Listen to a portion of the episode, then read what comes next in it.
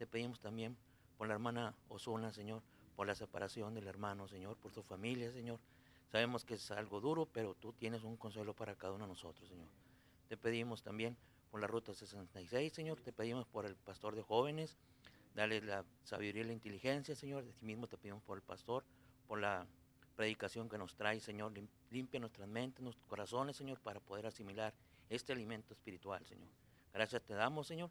Te pedimos también por las ofrendas, Señor, por los diezmos, multiplícalos, Señor. Sabemos que dice tu palabra que el que escasamente siembra, escasamente segará. Y el que generosamente siembra, generosamente segará, Señor. Gracias por todas tus bendiciones. Todo te lo pedimos en el nombre de Cristo Jesús. Amén. Se gustan tomar asiento, hermanos.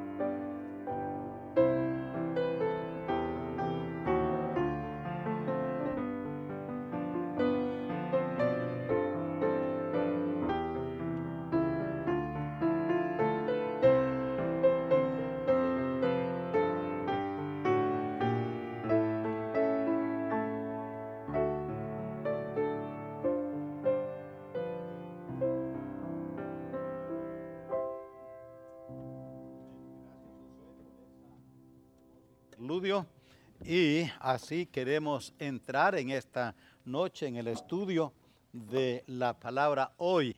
Gracias por la participación de cada uno y ya tienen sus notas. Al que le falta su nota para llevársela, para que los sugieres le lleven una. Queremos ah, repasar lo que estamos este, aprendiendo en el libro de Proverbios. Proverbios es un libro muy especial, diseñado, escrito, inspirado por Dios específicamente para dar sabiduría, para ayudarnos a ver la vida desde el punto de vista de Dios. Para eso nos da entonces eh, el escritor de eh, Dios inspiró Proverbios con ese fin. Mientras estamos buscando Proverbios capítulo 10, no olvidemos hermanos estar orando eh, algunos de ustedes saben, este, el niñito de la hermana Esmeralda González lo operaron anoche. Él se llama Elías. Lo operaron anoche del apéndice.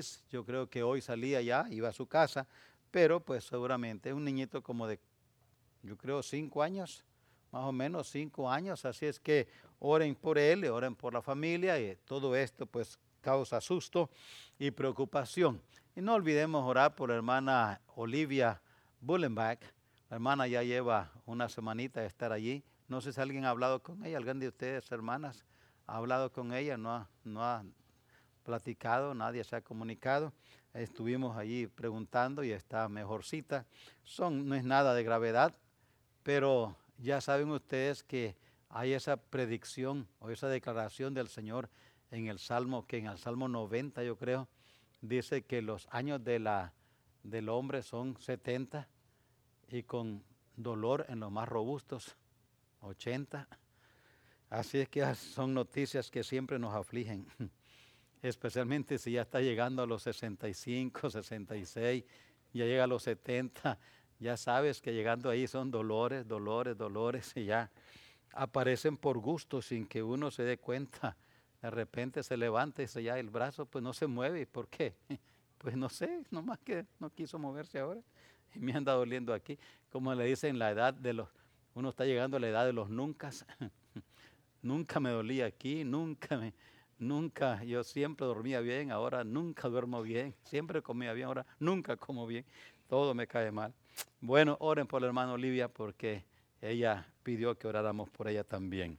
Ahora, hermanos, ya tienen sus notas, ya saben allí dónde estamos en Proverbios capítulo 10. Hemos añadido un punto más que es el que vamos a estudiar esta noche.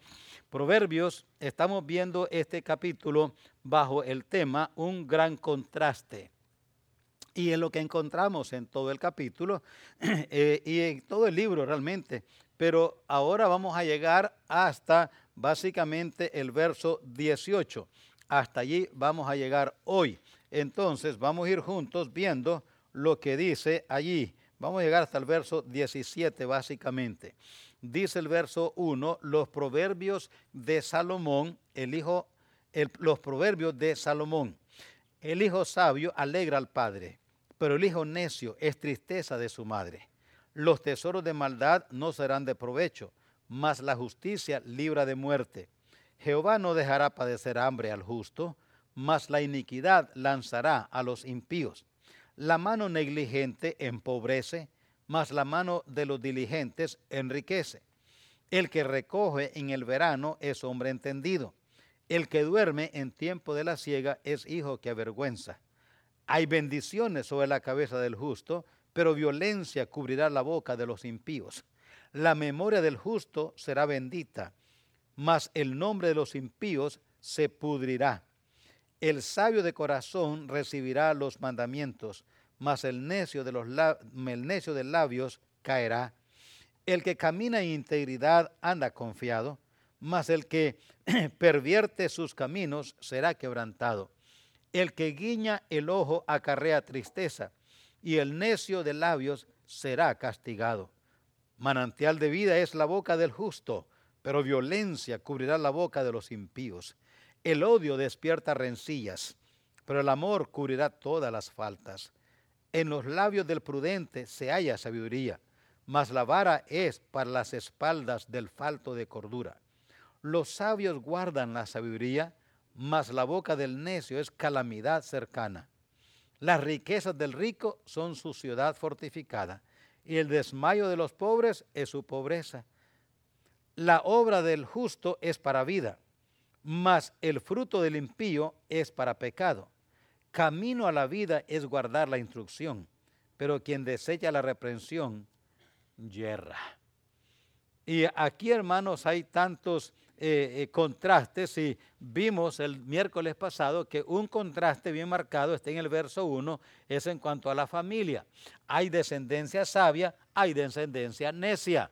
Muy importante para nosotros, hermanos, los cristianos, porque somos la esperanza que hay en el mundo de producir una descendencia sabia. Si nuestra descendencia es necia, pues se acabó se acabó, porque no hay nadie más que produzca descendencia sabia, solamente los cristianos. Si nosotros no la producimos, no hay quien la produzca. Ya vimos esto el miércoles pasado. No hay hijos buenos, todos son malos. Tenemos que pasarlos por esa metamorfosis para que Dios los haga buenos. Y ahora entonces empecemos a trabajar con la obra de Dios para formarlos. Luego vimos otro contraste en las posesiones materiales. ¿Cómo obtenemos nuestras posesiones? Vamos a hablar de eso un poquito más hoy. Hay métodos correctos, hay métodos incorrectos. Y hay que ver cómo es que nosotros estamos, qué métodos estamos usando para obtener nuestras posesiones. Y luego hablamos en la filosofía de vida. Los versos 8 al 14 habla de la filosofía de vida. la filosofía del cristiano debe ser una filosofía teocéntrica, centrada en Dios. Les expliqué que la palabra teocéntrica, teo es Dios y céntrica, entonces centrada en Dios. En contraste con la filosofía humanista. Esa es una filosofía egocéntrica o antropocéntrica si hablamos en términos teológicos. Antropología es el estudio del hombre en la teología. Entonces, egocéntrica, egoísmo. Dios nos ayude a nosotros a tener una filosofía teocéntrica, no egocéntrica. Hay suficientes personas en el mundo que tienen una filosofía egocéntrica. Y ya dijimos que cuando hay abundancia de lo mismo, el precio devalúa. Cuando hay poco producto, el precio sube. Y eso es lo que hacen los árabes con el petróleo. Cuando quieren que suba, entonces dejan de producir, dejan de exportar, dejan de vender petróleo. Ahí lo tienen, pues no lo venden para que escasee. Y cuando escasea, entonces los países tienen que comprar petróleo. ¿Qué van a hacer? Si no tienen petróleo, tienen que comprarlo. Entonces, eso es eh, la manipulación de precios, cuando se detiene un producto con el fin de que crezca y luego lo vendo a un mejor precio porque hace falta. Entonces, eso es egocentrismo. Y nosotros, si no tenemos cuidado, entonces es bueno pensar, ¿qué es mi filosofía de vida? ¿Dónde está centrada mi filosofía de vida? ¿Es una filosofía teocéntrica o egocéntrica? Vamos a hablar un poco hoy de eso. El punto que hoy vamos a estudiar es los versos 15, 16 y 17. En las decisiones diarias, en las decisiones diarias. Diariamente tenemos decisiones que hacer.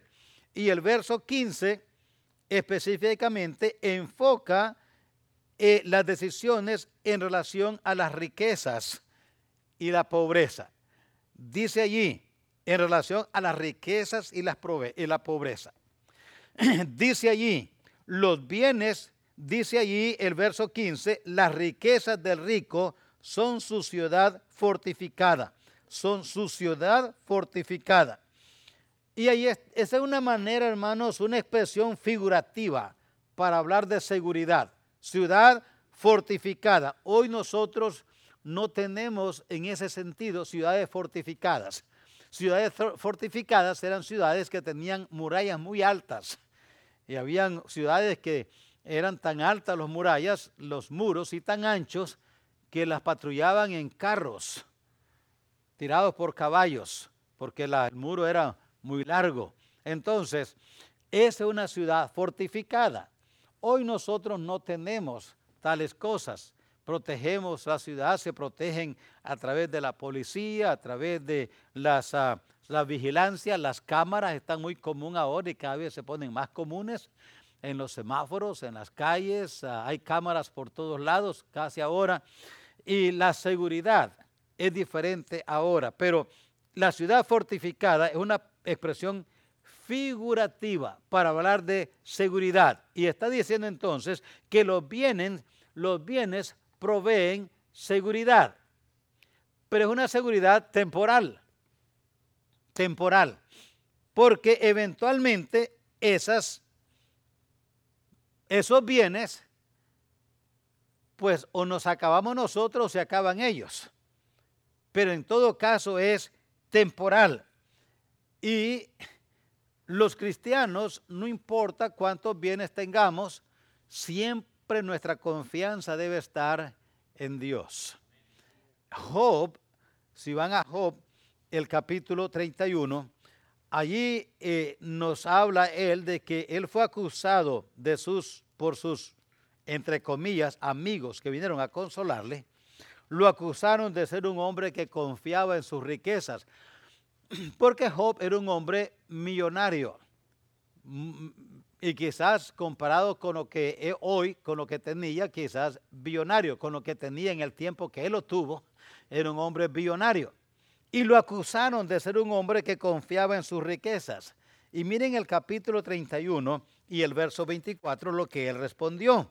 Él respondió y dijo en el verso 24 del capítulo 31, si puse en el oro mi esperanza y dije al oro, mi confianza eres tú si me alegré de que mi riqueza se multiplicase y de que mi mano hallase mucho, si he mirado al sol cuando resplandecía o a la luna cuando iba, iba hermosa, y mi corazón se engañó en secreto y mi boca besó mi mano, esto también sería maldad juzgada, porque habría negado al Dios soberano.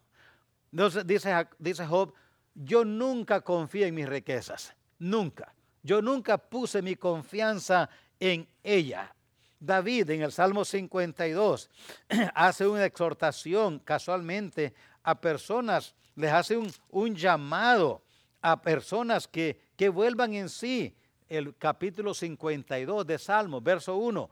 ¿Por qué te jactas de maldad, oh poderoso? La misericordia de Dios es continua agravios maquina tu lengua, como navaja afilada, hace engaño. Amaste el mal más que el bien, la mentira más que la verdad. Has amado toda suerte de palabras perniciosas, engañosa lengua. Por tanto, Dios te destruirá para siempre, te asolará y te arrancará de tu morada y te desarraigará de la tierra de los vivientes. Verán los justos y temerán, se reirán de él diciendo, ahí está, verso 7, he aquí el hombre que no puso a Dios por su fortaleza, sino que confió en la multitud de sus riquezas y se mantuvo en su maldad. Entonces, Proverbios, igual Timoteo, el apóstol Pablo le dice a Timoteo casualmente de eso, le hace una exhortación, le dice a Timoteo allá en 1 Timoteo 6, 17, le dice Pablo a Timoteo que haga una exhortación. Y me imagino que debe haber sido bien difícil cuando uno lee esto. Me imagino que es difícil en un sentido eh, provocar una cierta reacción cuando en la congregación hay varios, eh, eh, varias personas que tienen buenas posiciones económicas, millonarios, o de un millón, o dos millones, o tres millones, y luego decirles esto que está aquí en 1 Timoteo 6, 17, me imagino que era, era, era difícil, difícil. Pensemos, mira lo que dice el verso 17 de eh, 1 Timoteo 6. A los ricos de este siglo manda que no sean altivos, ni pongan la esperanza en las riquezas, las cuales son inciertas, sino en el Dios vivo, que nos da todas las cosas en abundancia para que las disfrutemos. Que haga bien, que hagan bien, que sean ricos en buenas obras, dadivosos, generosos, atesorando para sí buen fundamento para lo porvenir, que echen mano de la vida eterna. Ahora es fácil para nosotros porque aunque no somos pobres, pero no tenemos tantas riquezas así. Pero es una exhortación clara y directa. Bueno para nosotros, hermano, otra vez tener esto en mente. ¿Es malo tener bienes? No, no es malo tener bienes. Entonces, ¿qué es lo malo? Poner nuestra confianza en ellas. Pensar que estoy seguro porque tengo algún bien. Y quitar nuestra confianza del Dios verdadero. Tanto debemos de confiar en Dios. Si tenemos bienes, la misma fe debe haber como si no tuviéramos.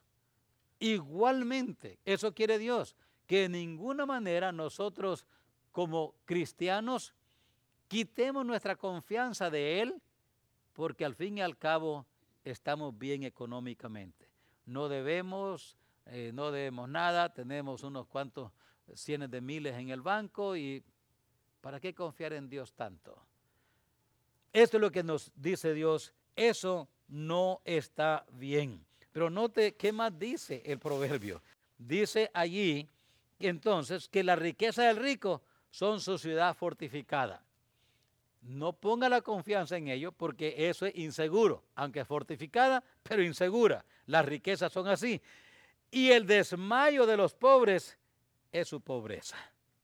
El desmayo de los pobres. Ahora, yo sé que algunos, el gobierno aquí le pone a uno un límite. Dice, si, no, si ganas de aquí para abajo eres pobre. Pero la verdad es que aquí no hay pobres. Yo dudo que en verdad hayan pobres aquí en Estados Unidos. Porque el que más pobre está, alcanza que comer todavía. Sus hijos no se mueren de hambre algún programa hay y, siempre, eh, aquí estoy hablando de este país, hay el, el banco de comida, el Food Bank, en todo el país. Salvation Army, en todo el país. Así es que el más pobre sería el que no tiene ni para comer. Ya no digamos un carrito, una casita, un algo.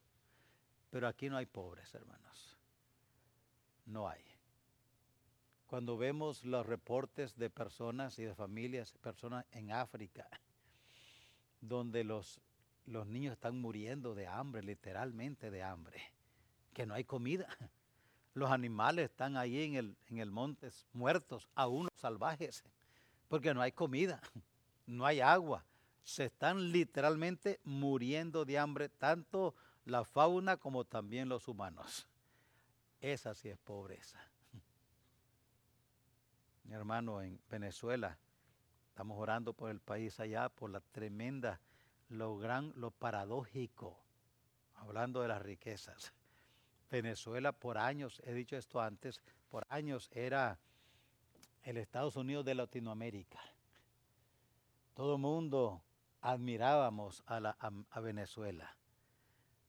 Para empezar, no necesitaban visa para venir a los Estados Unidos. Ahora Chile está así. Estados Unidos le, le suspendió esa necesidad, le subió eso y dijo, pueden entrar y venir. Los venezolanos en hace años atrás miraban con desprecios casi a todos los latinos, a todos los latinos, porque era un país muy rico. Hoy, qué pobreza ha llegado.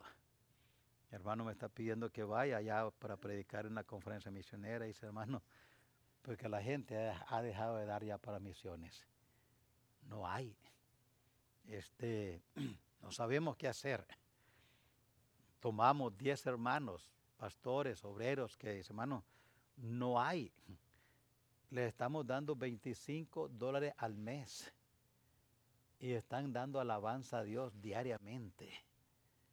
Porque para ellos eso es tener que comer ya. Tener que comer cuando hayen, donde hayen. La pobreza tan cerca aquí. En nuestros países latinos, donde hay pobreza, donde hay hambre, es porque hay un tremendo descuido en el aspecto del gobierno. Porque la verdad que en nuestros países latinos, Latinoamérica es una, una, una sección del continente productiva, muy agrícola. Llueve, hay ríos, hay lagos, hay montañas, hay agricultura, hay ganadería. Latinoamérica no es, un, no es una zona pobre, pero los malos gobiernos, oren por Nicaragua, ahorita está, ustedes que han estado viendo las noticias saben que hay, está a punto de romperse una guerra civil. Hay muertos y heridos y todos los días está muriendo gente, la policía anda matando indiscriminadamente notoriamente. ¿Qué viene después de esto? Pobreza. Entonces, es verdad, la pobreza trae angustia. Aquí dice eso, aquí está. El desmayo de los pobres es su pobreza. No hay duda que sí.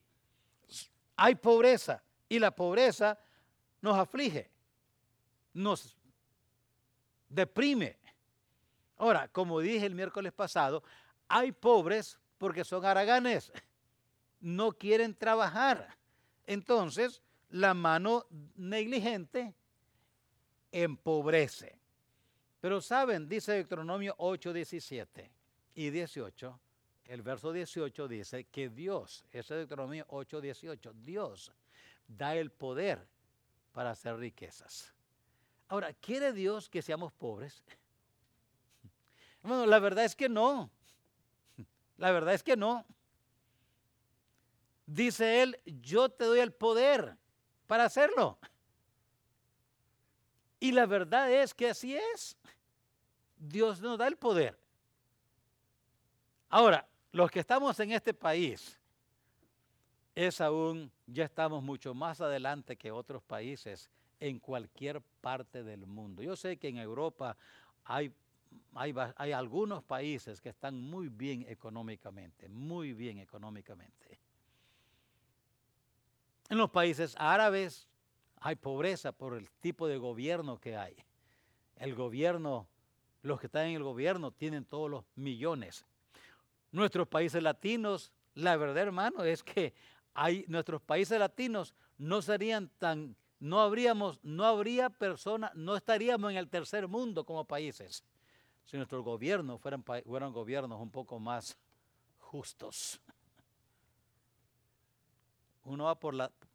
Ahorita en Sudamérica es Chile, en Centroamérica es Costa Rica. Costa Rica es un país pequeño, pero han instalado un sistema de gobierno donde la democracia predomina. Hay un, una manera, una filosofía, un sistema de trabajo y de economía, de estudios donde anima a trabajar. Hay muchas empresas en Costa Rica donde cuando el trabajador entra y empieza a trabajar en la empresa, entra ya con dos, tres acciones de la empresa, le regalan dos o tres acciones. Y ya él empieza a ser codueño de la empresa. Y ahora él puede ir comprando acciones. Y mientras más tiempo trabaja, más acciones puede comprar. Y al final de, la, de cada año se dividen las ganancias entre el que tiene más acciones. Obviamente el que tiene más arriesga más y recibe más. El que tiene menos, pues es el orden. Pero el punto es, el trabajador ya es parte de la empresa a la cual trabaja. Adivine qué quiere hacer como trabajador. Pues que no se desperdicie mucho, porque si gasta más, recibe menos. Cada vez que se gasta más en la empresa porque hay descuido y hay, se quiebran cosas, se rompen cosas, ese es mantenimiento y ahora hay que recibir menos. Chile tiene ese mismo sistema también, pero muchos de nuestros gobiernos latinos es nomás todo para acá, nada para allá. ¿Y qué ha venido? Pobreza. Gobiernos que los gobernantes roban y roban y roban y parece que nunca se satisfacen. Porque la verdad es que tienen tanto dinero que ya no se lo van a acabar. La pobreza es un sufrimiento, no hay duda. Aquí dice la palabra y es verdad. La pobreza siempre nos limita, siempre nos lleva a esa situación de angustia. Por eso, hermanos, salgamos de la pobreza. ¿Cómo? Trabajando. Por eso les vuelvo a decir, hermanos, yo lo hago con toda mi alma. Padres, procuren que sus hijos no sean dependientes del gobierno que salgan de ese sistema. Si, usted y si nosotros como padres tuvimos que pedir estampillas para poder vivir, ayudemos a nuestros hijos que ellos no pidan estampillas. Si nosotros no pudimos comprar un lotecito, ayudemos a nuestros hijos que estudien, que se preparen para que ellos compren a lo menos un lotecito más adelante. Hermanos, cada vez que dependemos de otros, nos hacemos, no somos, perdemos creatividad. Y cuando perdemos creatividad, perdemos opciones. La creatividad nos da opciones. Pero si no estoy pensando, o sea, tenemos que pensar, hay a lo menos tres, cuatro maneras de hacer esto. ¿Cómo lo hago más efectivo?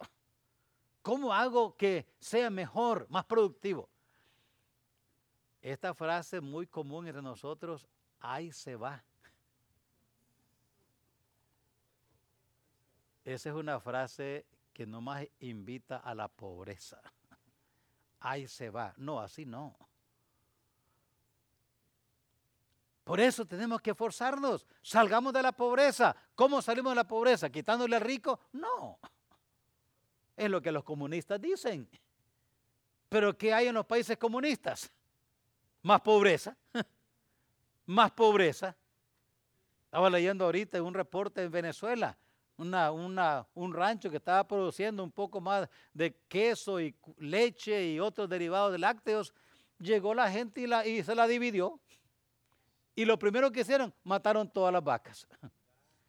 Ahora no hay, no hay, no hay leche, porque no hay vaca, no hay queso. A mí, ¿Cómo no pueden pensar, si mato a esta vaca, que me va a dar leche? Pero pensar en el ahora y en el momento. Igual como hizo Esaú. Ahora. Y el plato de el plato que le dieron de guisado, con eso está suficiente. Y mañana quería bendición, si la despreció. Estaba leyendo eso, yo pensé, pero qué, qué barbaridad era lo, de, de, lo que hay ahorita en Venezuela, era una de las ranchos que estaba produciendo mucho del, queso y los derivados de la, de la leche. Llegó un montón de gente, el gobierno no intervino, se dividieron el, rancho, cada quien agarró un pedazo, mataron las vacas y ahora no hay productividad.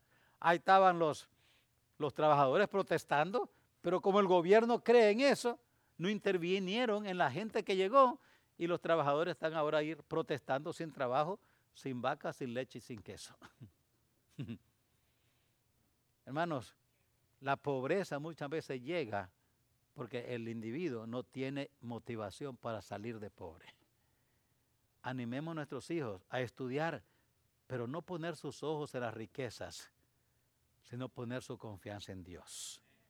Si estudia, trabaja duro, obtén dinero, obtén bienes, pero no pongas tu confianza en ellos, no confíes y no dediques todo a eso, sino que mira cómo tienes que confiar en Dios, seguir dependiendo de Dios y usar los bienes que Dios nos da para el propósito que Dios quiere que los usemos.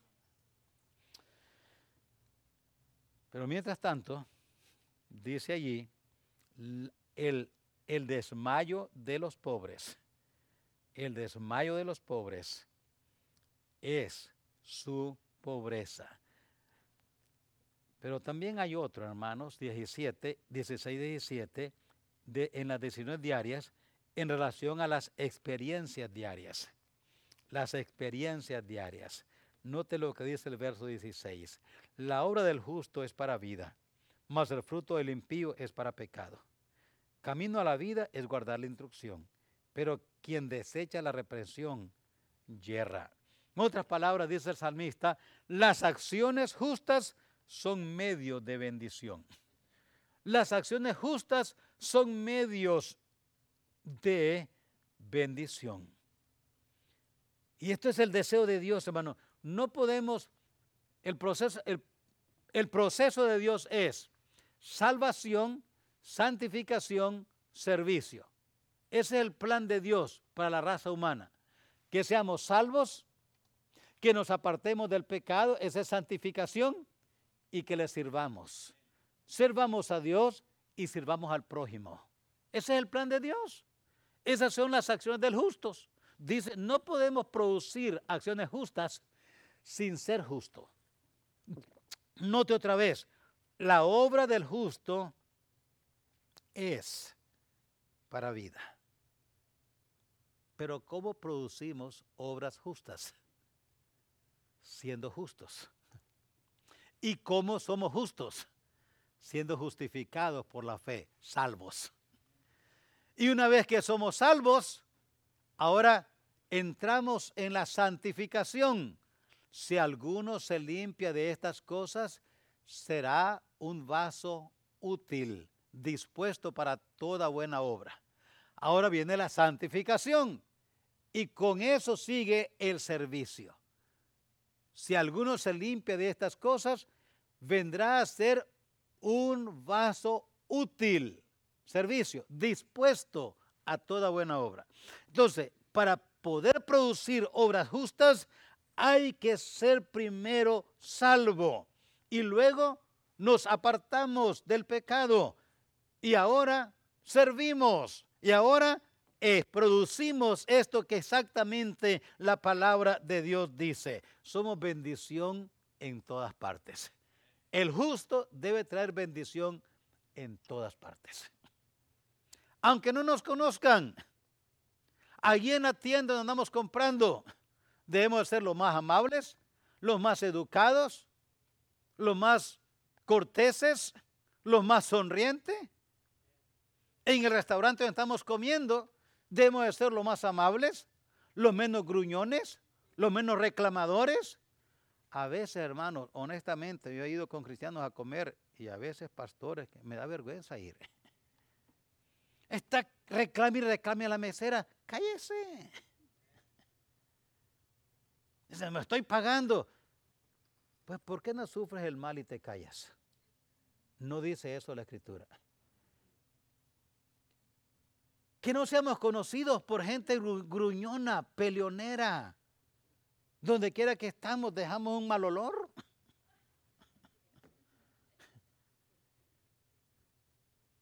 Nos ven, oigan, nos oyen y nos ven y luego estamos dando gracias por comer. Qué contradicción. Dice ahí, hermanos, la obra del justo es para vida donde quiera que estemos, dejemos un sabor agradable bonito. Porque después del reclamo que hicimos y dejamos un folleto allí para la mesera y un, y un peso de propina. Da vergüenza. Mejor no deje folleto, mejor llévatelo porque es vergüenza eso. Primero estaba reclame y reclame. La pobre mesera a saber qué problemas andará, saber qué dificultades estará pasando la pobrecita. Se, se le cayó, se le olvidó, whatever. Note lo que dice, hermanos. Allí está claramente, la obra del justo es para vida. Donde quiera que andemos, transmitamos vida. Qué bonito es ver cosas verdes, ¿no?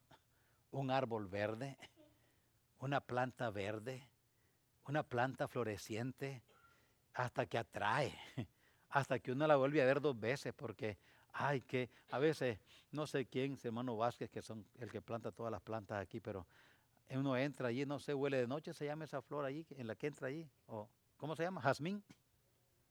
Huele de noche, yo no sé, pero vengo en la mañana y, ay, qué olor, y me regreso para hueler otra vez. Qué bonito huele esa planta. Yo voy a poner unas en mi casa para pasar allí hueliéndolas toda la noche. Hermanos, es lo que el apóstol dice. Derramemos el perfume de Dios donde quiera que andemos. Yo sé que es difícil, hermanos y necesitamos la ayuda del Espíritu Santo. Porque vivimos en un mundo tan grosero, tan agresivo, maleducado. Pero hermanos, de eso ya abundan. No seamos más, un montón más. siempre lo repito todavía ahora a los nietos, lo que mamá tanto nos dijo. Hijo, si hay un burro, que no hayan dos. Si ya cataloga que ese es un burro, no te ponga igual que él, ya van a ser dos burros.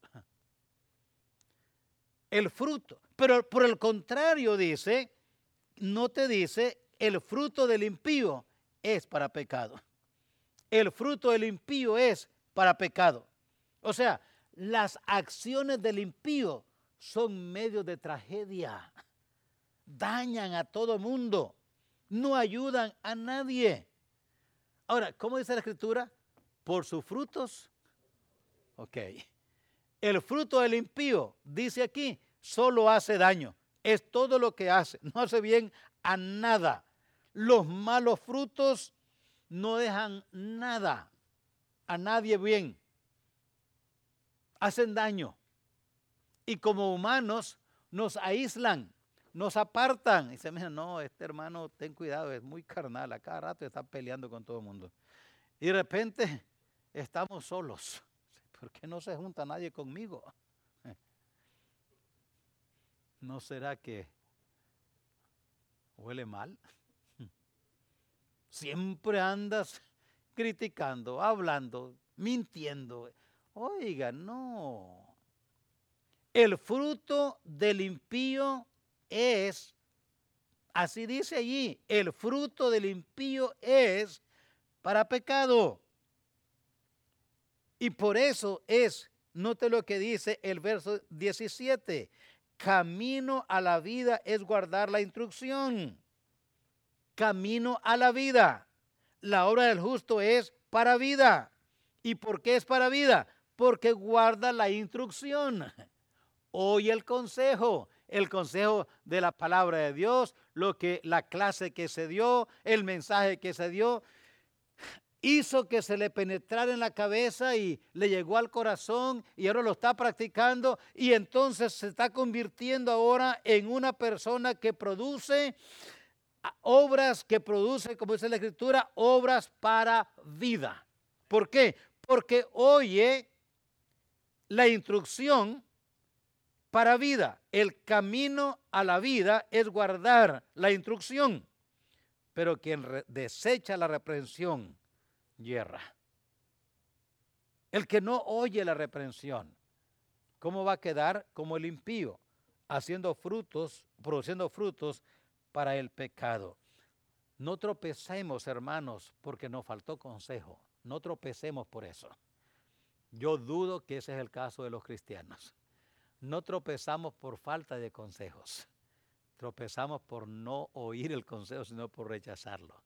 Así es que el impío, porque no conoce a Dios, no se ha entregado a Él, no depende del Espíritu Santo, no tiene, no ha pasado por esa experiencia de metamorfosis, del nuevo nacimiento, pues ¿qué puede producir? Si en pecado fue concebido y en pecado nació, sigue produciendo pecado.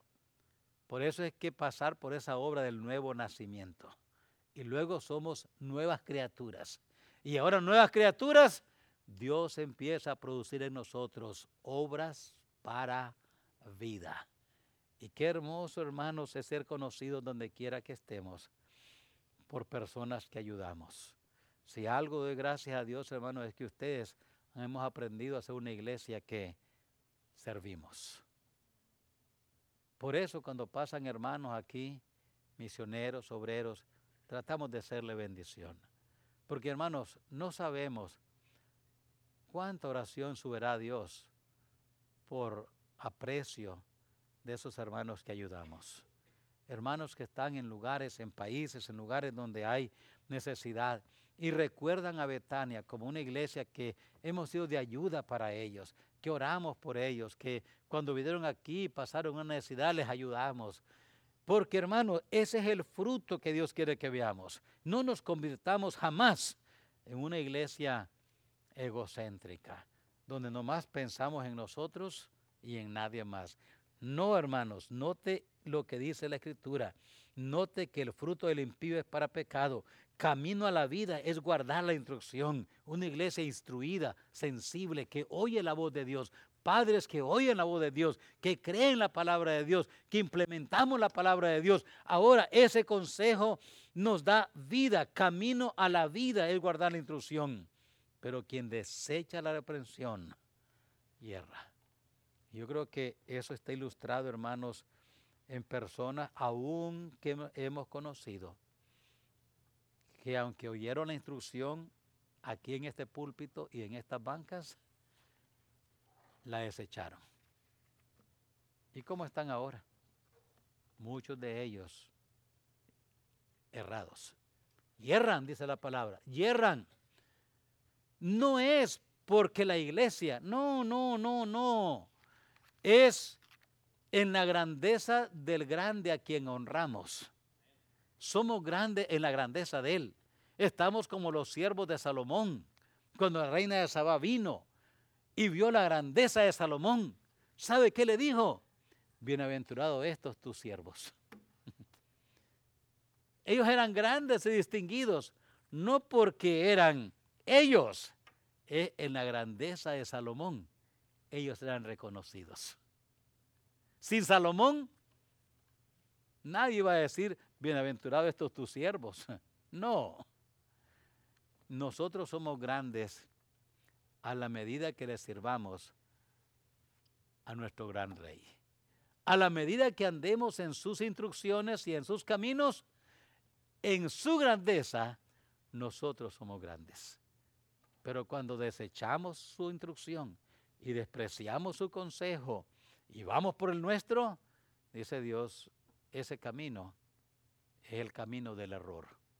Yerra el que hace eso. Gracias a Dios, hermanos, honremos, sigamos por ese camino y Dios, Dios sabe cómo honrarnos. Y cuando Dios honra, nadie deshonra. Cuando Dios honra, nadie deshonra. No importa qué nos digan y qué nos hagan. Si Dios nos ha honrado, digan lo que digan. Él nos ha honrado. Y esa es la honra que cuenta. Dios nos ayude, hermanos. Vamos a seguir en el estudio el otro miércoles. Vamos a quedarnos allí para ver el otro miércoles otras lecciones hay que hay en los siguientes versículos. Dos, dos mensajes más nos quedan para cumplir Proverbios 10. Dios nos ayude a repasar las notas, a tratar de recordar algo y compártalas si puede en algún lugar donde Dios le dé la chance de compartirlas.